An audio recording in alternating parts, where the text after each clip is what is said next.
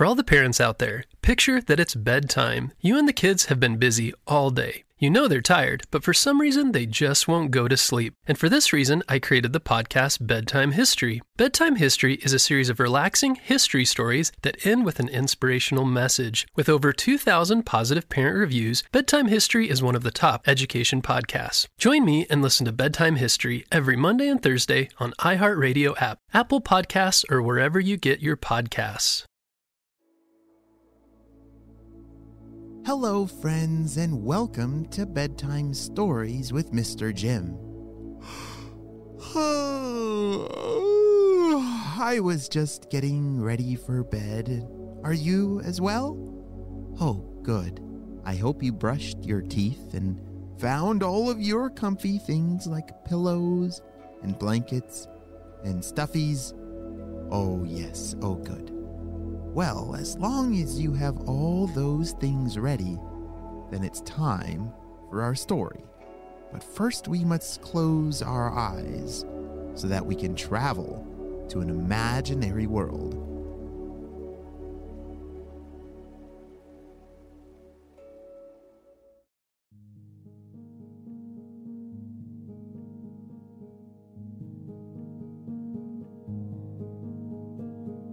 Riley was fast asleep until a loud noise woke her up. What was that? Riley gasped as she sat up in bed. A loud grumble sounded through her room again, coming from her tummy. She giggled when she realized the sound was just her tummy rumbling. Oh, I'm so hungry, Riley exclaimed as her tummy continued to growl. She slipped her feet into her slippers and quietly padded down the hall. Her pet cat meowed and ran away as she heard the growling of Riley's tummy heading closer. Sorry, Whiskers, whispered Riley. She tiptoed down the stairs and toward the kitchen door. The hallway was dark, and so was the living room as she passed by. In fact, every room in the house was dark, since it was midnight, and the whole house was sleeping. Every room except the kitchen. Riley walked through the kitchen doorway to bright lights and the loud clanging and banging of pots and other cookware. Someone was in the kitchen cooking, and it was not Riley's parents or grandparents.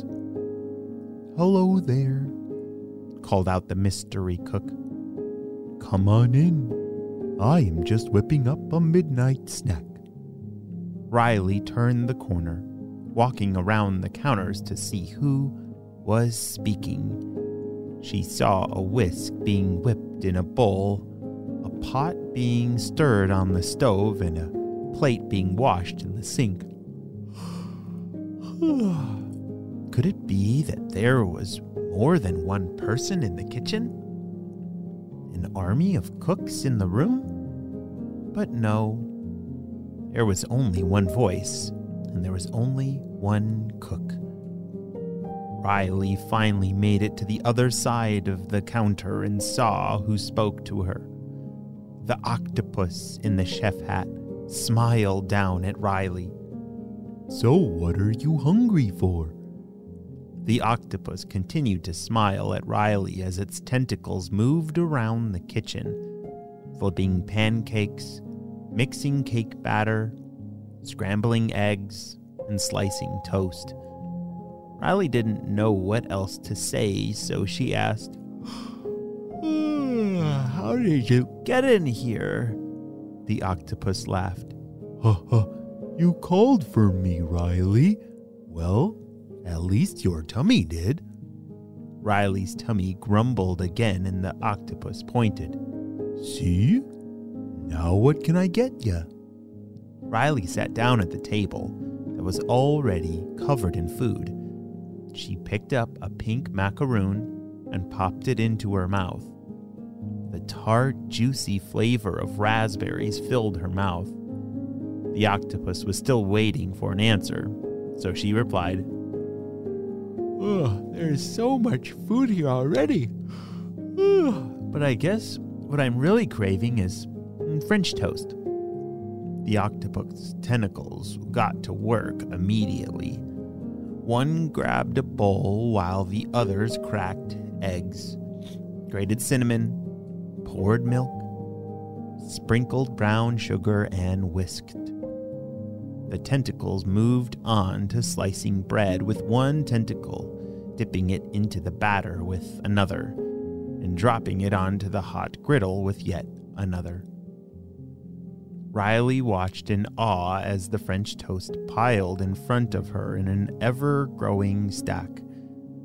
When she couldn't see around it to the octopus in the kitchen, she shouted, Okay, that should be enough, thank you. Tentacles reached around the French toast in front of her and sliced it, while pouring syrup and dropping some blueberries and strawberries on top. Riley picked up her fork and took a bite. The bread was sweet and custardy, the syrup warm, and the blueberries plump and juicy. This is delicious, she said. The octopus smiled and told her, Make sure you save some room, and plopped down a three tier chocolate cake on the table between the macaroons and a pot of golden mac and cheese. Riley feasted on everything the octopus man made her. It was the most delicious buffet of all her favorite foods, made just for her. When she was too full for anything else, her eyelids started to grow heavy. She rested her head down on the table and mumbled a, Thank you, Mr. Octopus. Riley woke up the next morning in her room as the sunlight streamed in and the birds cheered. She didn't remember going back to bed last night. The one thing she remembered was falling asleep at the table. Riley remembered the octopus chef and ran downstairs to the kitchen. No one was in there, and everything was clean and put away. There were no signs of piles of desserts or bowls of mac and cheese, not a single piece of French toast from the monstrous snacks were left on the table. Oh, it must have been a dream, Riley thought. she shrugged and opened the fridge, but inside was a plate of French toast waiting for her. Well, my friends, as we get ready to go to bed, may we close our eyes and have very sweet dreams. Good night, my friends.